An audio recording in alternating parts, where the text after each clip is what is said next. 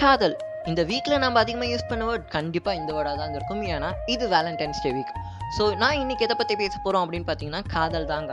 நீங்கள் கேட்டுட்டு இருக்கிறது ஐஃபை ஜீரோ பாயிண்ட் ஃபைவ் ஸ்டேஷனில் காதல் சொல்ல வந்தேன் with me RJ Vishal wifi on பண்ண ஐஃபை கனெக்ட் பண்ணி. எனக்கு தெரிஞ்சு காதலில் ரெண்டு வகையான காதல் இருக்குது ஒன்று லவ் மேரேஜ் ஒன்று arrange marriage so love marriage எடுத்துக்கிட்டிங்க அப்படின்னா கல்யாணத்துக்கு முன்னாடி நிறைய காதல் இருந்திருக்கும். கல்யாணத்துக்கு அப்புறமும் அந்த காதல் அப்படியே இருக்கா அப்படிங்கிறதா பெரிய விஷயம். ஏன்னா கல்யாணத்துக்கு அப்புறம் தான் வாழ்க்கை அப்படின்னா என்னென்னு ஒரு புரிதலே வரும். அந்த புரிதல் வரும்போது மனங்கள் உடையாமல் காதலில் பிளவு ஏற்படாமல் அந்த காதல் அப்படியே இருந்துச்சு அப்படின்னா அதுதாங்க உண்மையான டைட்டானிக் காதல். அரேஞ்ச் மேரேஜ் பார்த்தீங்க அப்படின்னா கல்யாணத்துக்கு முன்னாடி காதல் இருந்திருக்காது. கல்யாணத்துக்கு அப்புறமா அவங்களுக்கு என்ன பிடிக்கும் அப்படின்னு தெரிஞ்சுக்க ஆரம்பிச்சிட்டா அவங்களுக்கு பிடிச்சதெல்லாம் நமக்கு பிடிச்சதாக மாற்றிக்கிட்டு ரெண்டு பேருக்குள்ள ஒரு பாண்டிங் வந்து வாழ்க்கை அப்படின்னா என்னென்னு புரிய ஆரம்பிக்கிற ஸ்டேஜில் ரெண்டு பேருக்குள்ள ஒரு காதல் ஏற்படும்.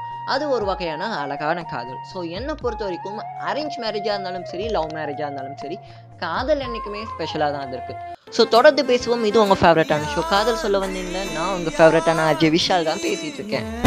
நெஞ்சில் வந்து வந்து நிக்கிற.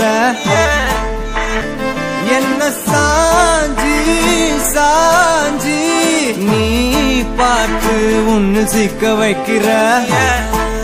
கனாவென முளைக்கிறாய் இமை